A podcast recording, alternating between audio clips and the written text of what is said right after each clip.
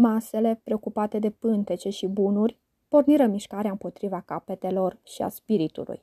Se acționa iarăși în cel mai îngrozitor mod cu putință, după vechi tipare.